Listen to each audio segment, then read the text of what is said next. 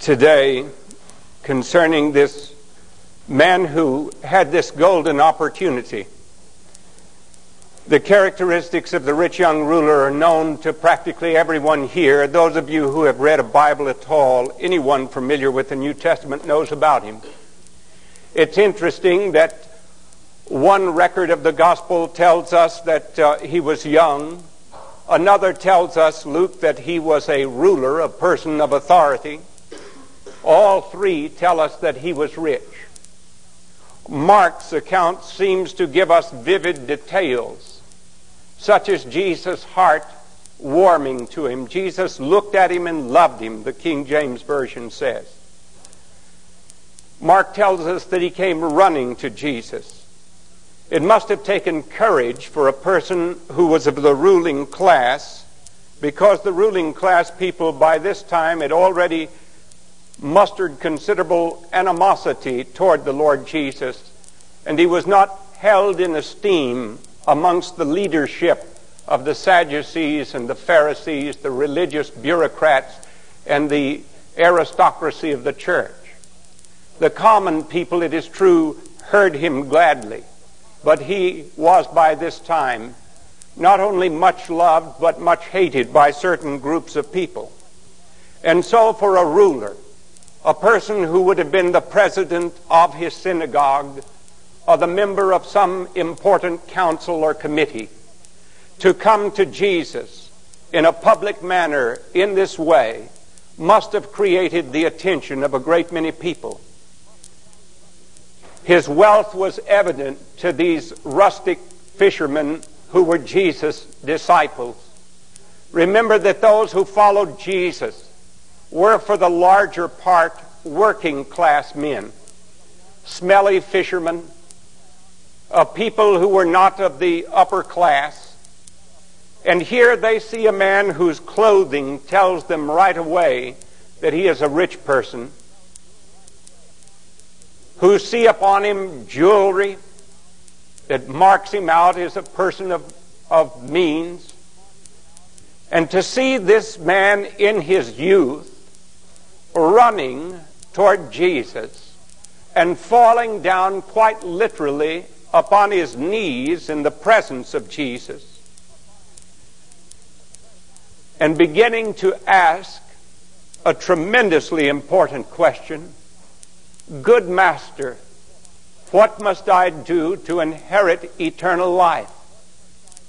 How many people do you know today who are rich who are young, who are in places of authority and power, are running to Jesus to kneel humbly before him and ask such a question as this What must I do to inherit eternal life?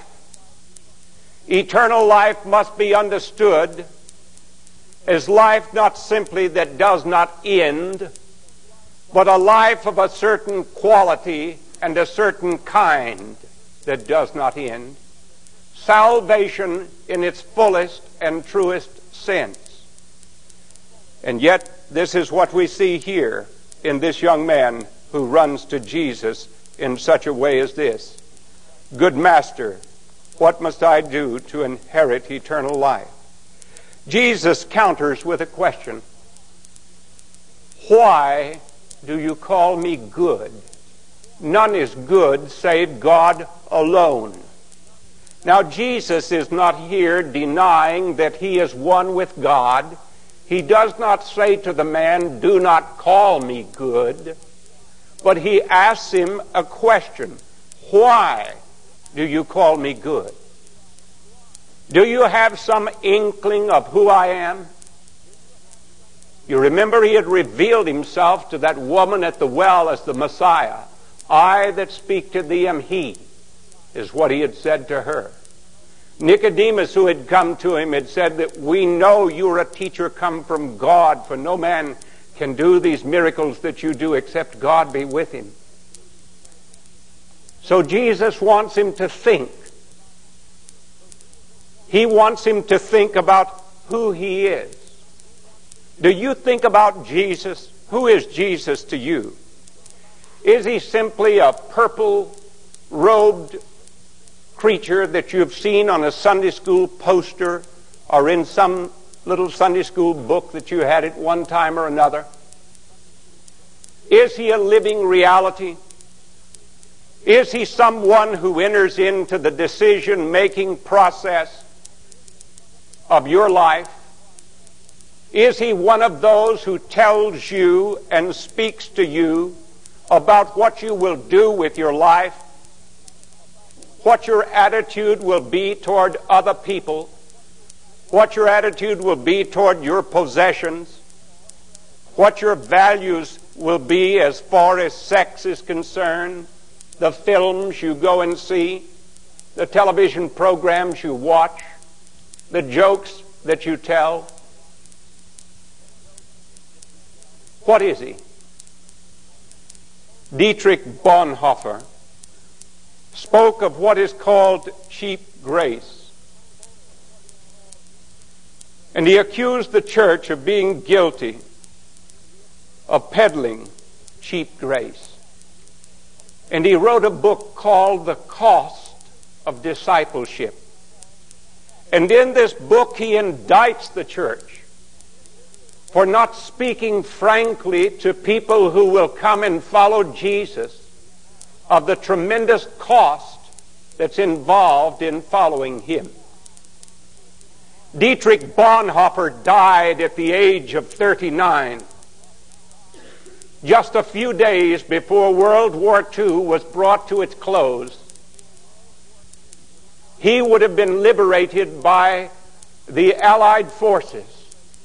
But the Nazis were so determined that he would be put to death that he was marched out to the gallows and hanged just a few days before he would have been freed at the age of 39 when he speaks of costly grace, he knows whereof he speaks. He had been in the United States of America and had achieved quite a reputation as a scholar and theologian and could quite easily have remained here had he chosen to do so. But Karl Barth had written to him a letter telling him how greatly he was needed back in Germany. And so he had gone back in Germany. And in Germany, he had held a witness for Jesus Christ that cost him his life. And so he speaks to the church and warns us against peddling cheap grace, easy believism, telling people all you have to do is simply believe, but there's no cost involved. He wants us to realize that just as this rich young ruler was cautioned by Jesus about what it meant to follow him. So those of us today who throng these buildings and come to church or listen to the preaching of the word or come face to face with Jesus need to understand what it means if we're going to really follow Christ, if we're going to be his and live for him. We need a Savior. The writer of the book of Ecclesiastes tells us that he has set eternity in our hearts. And there is something inside us that is magnetically drawn toward Jesus. And I think that this rich young ruler sensed this, and so he came to Jesus and fell at his feet, knowing that there was something he had to offer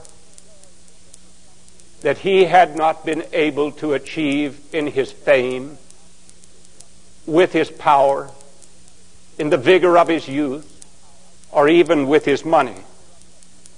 Now, Jesus, since he asked the question, What must I do to inherit eternal life?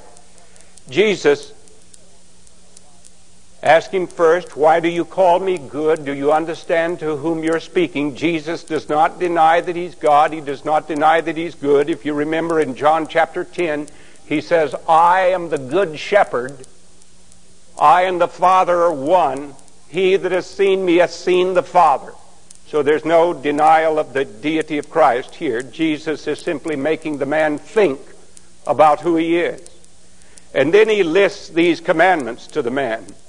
The commandments from the law. You know what God's lawyer says, Jesus, do not commit adultery? How many young people today, in thought or word or deed, could answer honestly to this question? Do not kill. You know what it is to have a hateful thought? When Jesus elucidated the meaning of this in his Sermon on the Mount, do not steal, said Jesus. Do not bear false witness. Defraud not. Honor thy father and mother. When he gives this part of the law of God, this is a searching and searing examination. And the young man answered and said, Master, all of these I have observed from my youth. Then Jesus, beholding him, loved him. Beholding him, loved him. This is an unusual young man. What a model person he would have been. But Jesus saw that something was lacking. And so he speaks frankly as he deals honestly with every soul and says to him, One thing thou lackest. One thing thou lackest. Go thy way, sell whatsoever thou hast, Give to the poor, and thou shalt have treasure in heaven. Come, take up the cross, and follow me. What if we put that to people who join the church today? Come, take up the cross, and follow me. I am sure that the young man was perfectly sincere when he told Jesus that he had kept all of these commandments. Jesus didn't examine him on the first part of the Ten Commandments, which said, Thou shalt have no other idol. But his wealth itself had been an idol. And he wasn't really willing to let go of that wealth, that security. And Jesus, because he loved him, told him to let go of it. He often stayed in the home of Lazarus and Martha and Mary. The Lord's Supper, we believe, was celebrated in the upper room of John Mark's mother's home. Joseph of Arimathea was a rich man. Nicodemus was probably a rich person also. Saul of Tarsus must have been a wealthy person, or he would never have been able to have gone to the Harvard of his day to sit at the feet of Gamaliel. He did not tell each of these to divest themselves of their wealth. But when he sees that the wealth stands between this man and his devotion to God, he tells him to forsake it. One thing thou lackest. For you, it may be something else. Most of us can look at this and we tend to shrug and say, well, I get off easy on this. People say money talks, and all it ever says to me is goodbye. Uh, money is not a problem uh, for me as far as salvation is concerned because I'm not rich. And yet, when we stop to think about the favored part of the planet in which we live, with our low calorie dog food and our electric toothbrushes, and the starving millions upon millions of Asia and Africa and South America, really, we're very rich. And I wonder the Chinese have a proverb that he who bears a full cup must have a steady hand. And do we bear that cup steadily? Do we hold it as the Lord's? Barnabas was a man in the early church of considerable wealth, and he took his goods, his, his property, and sold it and used it for the benefit of the early church. Next Sunday, we will look at a, a little fellow by the name of Zacchaeus, whose wealth does not stand in his way when he comes face to face with Jesus. But here, I think this young man thinks that he wants to keep a little security. And the security is what he wants. And yet, the very thing that he wants to keep, he'll never truly be able to keep. Last spring, some, some of you know that I went through heart surgery a little over a year ago. And as a result of it, you have to do vigorous walking, uh, daily walking to try to get your heart beat up and keep the veins that they've transplanted uh, operating like they're supposed to. And um, one of my dear friends arranged for me to go out to the Biltmore Estate where I had an annual have an annual pass and I could go and see the beautiful flowers and things there and walk. And I enjoyed walking there and I happened to be there when they were making a motion picture film and huge crews had come in from Hollywood and Peter Sellers and some other famous movie people that I I don't go to movies very often so I don't know their names, but they were all there.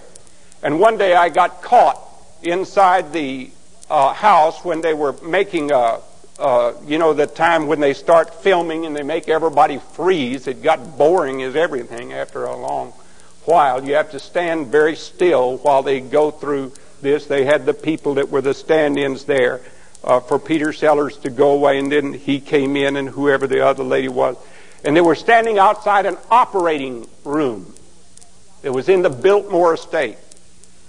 And it was about a huge rich man who is running for president of the United States. He has a guy on his estate who's running for president of the United States.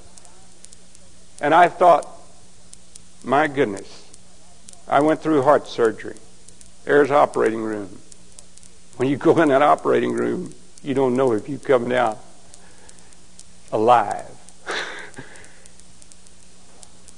You know how much you'd leave? You'd leave it all. All the Biltmore estate. Every last bit of it. If the boy died on the opera, oh, he wasn't a boy, he was an old man. If he died on the operating room table, what would he have? He can't take it with him. There's no U-Haul it trailer in back of the hearse going to the station, going out to the cemetery. There's no way that he can take it. But this man wants to keep hold of some of his wealth.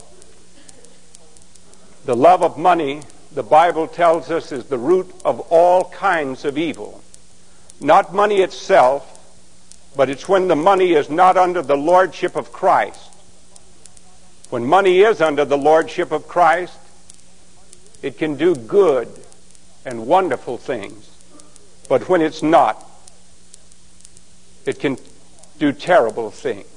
It can give a false security to people. It can make people be like this young man who has this challenge of Jesus and who walks away from him. Now then, what is the one thing that you may lack in your own life? I'm reluctant to use this illustration, but because there are so many of you new, I'll use it again.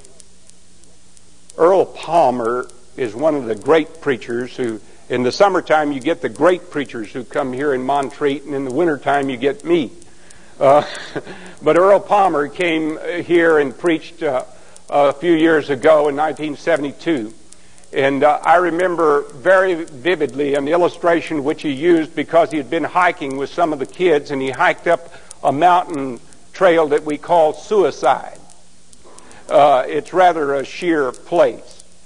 And uh, he was saying that the thing that we cling to in life is really our God. And he used the illustration of his original parable, which he calls the parable of the root. And he takes this mountain climber who's got all of his gear from mountaineering south or whatever it is, and he's bought all the best stuff, and he's going up this very sheer cliff, and he's going up thousands and thousands of feet up, and he gets almost to the very top of it, and then he reaches in back and he gets his pack loose and he flips it over on top, and then he's got all the pitons in the right place, and then he starts over the edge and slips. But he catches on a root. It's just a few feet down from the top, but he's holding to the root and dangling. Now he's taken karate and his forearms are strong so he can hold a long time. And, and uh, he's holding on to this root with all of his life for, for, for his life. And so he yells, help! Help! And so someone hears him. And who should hear him? There is a little fair going on nearby, little circus with a Ferris wheel. And there's also a little midget over there. And the midget hears him say, Help! And so the midget comes over, all 65 pounds of him. And he looks over the edge and reaches his tiny little hand down and says, I'll help you. And he looks at the midget. And then he looks at the root. And he has to make a big philosophical decision. Will he let go of the root, which is his security, and catch hold of the little midget's hand? So he says, thanks, but no thanks. And then he yells, help again. And then his junior high school math teacher, whom he gave a nervous breakdown the year that she was to retire, hears him. And she comes over and looks over the edge. And he says, Help. But then she looks and smiles. and, and and she thinks about him for a little while and says, you know, too bad about you. and then, uh, of course, he calls again. And then a wonderful figure who's powerful enough and strong enough and good enough comes and reaches over. And he says to him, let go of the root and take hold of me. And so he lets go of the root and he grabs him and he pulls him to safety. Well, now this is like the rich young ruler is here. Jesus says, One thing thou lackest. One thing. Sell all that you have. Give it away to the poor. It's standing in your way. Take up your cross. Die to yourself. And boy, that dying to self is hard and follow me, no matter where that might take you. And we may say to his everlasting credit that this young man, while he did go away, he went away sorrowful. He went away sorrowful. But now, let me tell you this. Your salvation cost God his son.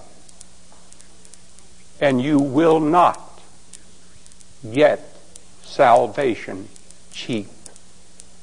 Remember that if you forget everything else I said. Your salvation cost God his son. And so you won't get salvation cheap. You will get it at no bargain prices. You'll get no cheap grace. It's costly grace, but it satisfies. Peter was told that it would satisfy, and it does. I want to close now Many, I can remember when Leighton Ford and I were at Columbia Seminary many, many years ago in 1951 or two. We went to Columbia Seminary, and I can still remember Kenneth Scott Latourette, one of the greatest uh, of all of the church historians from Yale, uh, coming to lecture at Columbia Seminary. Kenneth Scott Latourette had been a classmate of William Borden, the Borden family is, of course, known to all of us who have ever used Borden products. The Bordens had been people who came over to this country years and years ago with, at the same time, the Bradfords and the others, and they were great people. There was a young boy by the name of William Borden, Bill Borden, who was a classmate of Kenneth Scott Latourette. Latourette was an old man when he came to Columbia Seminary. And when Bill Borden, a millionaire, was a freshman at Yale University, he wrote in his notebook one Sunday after he had heard a talk Say no to self. Say yes to Jesus every time. A steep road, hard work, but every man on this road, one has one who walks with him every step of the way, and his presence tops everything. In every man's heart, there is a throne and a cross. If Christ is on the throne, self is on the cross. If self, even a little bit of it, is on the throne, Jesus is on the cross in that man's heart. If Jesus is on the throne, you will go where he wants you to go. Jesus on the throne glorifies any work or any spot. If you're thirsty and he is enthroned, drink. Drinking is the simplest act there is. He that believeth on me, out of him shall flow living water. This he spake of the Spirit. To believe is to know because of his word. How shall I know that I have the power to meet temptation, to witness for him? I will believe his word, and it will come. Lord Jesus, I take my hands off my life as far as it is concerned, and I put thee on the throne of my heart change and cleanse and use me however you will. Take, I take the full power of thy Holy Spirit, and I thank thee. Borden was going to be a missionary. He went to Cairo, where he was to study Arabic in preparation to witness to Muslims that were in a certain part of China. He contracted cerebral meningitis and he died in Cairo. Kenneth Latourette said that he was the easiest man to pray with that he, ever, that he had ever seen, that he enjoyed a rough tumble, and that they always had good times together. But what a great man of God he was. And this man was like the rich young ruler. His mother was sent for when he was sick. She was in London and on her way to him. The ship docked just in time to get the news that he had expired. She went to the place where he was and later wrote this letter.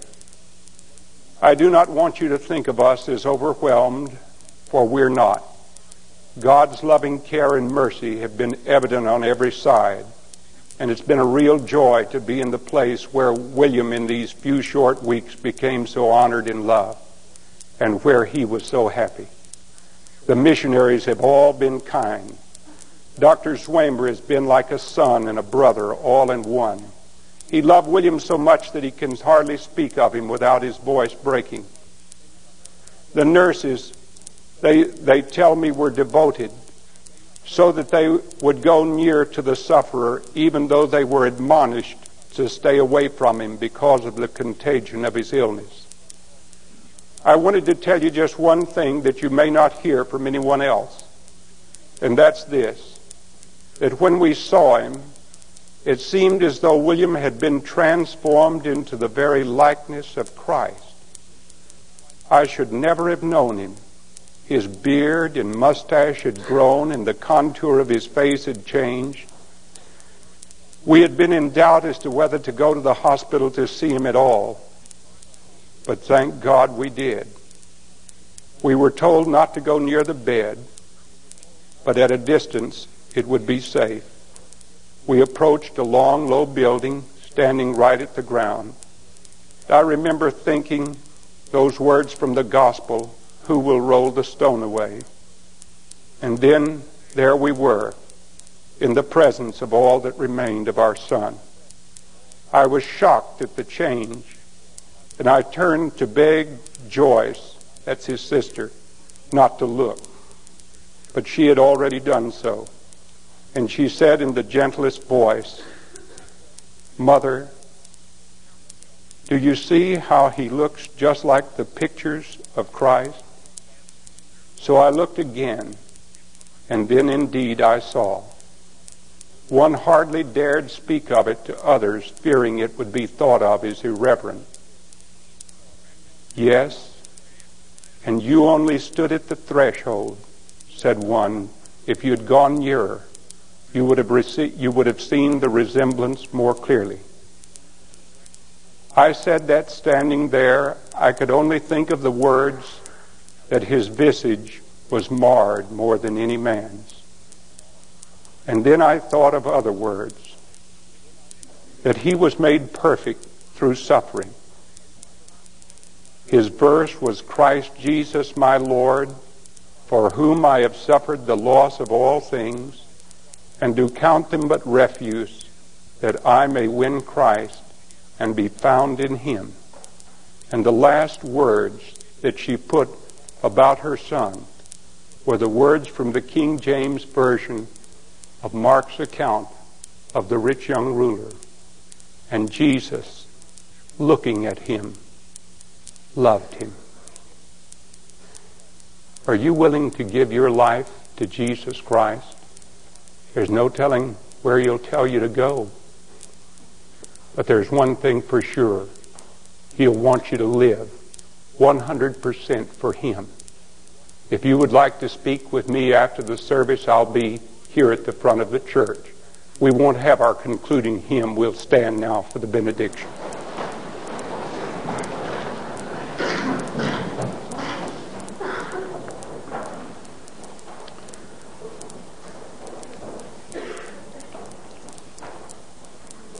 Our Heavenly Father,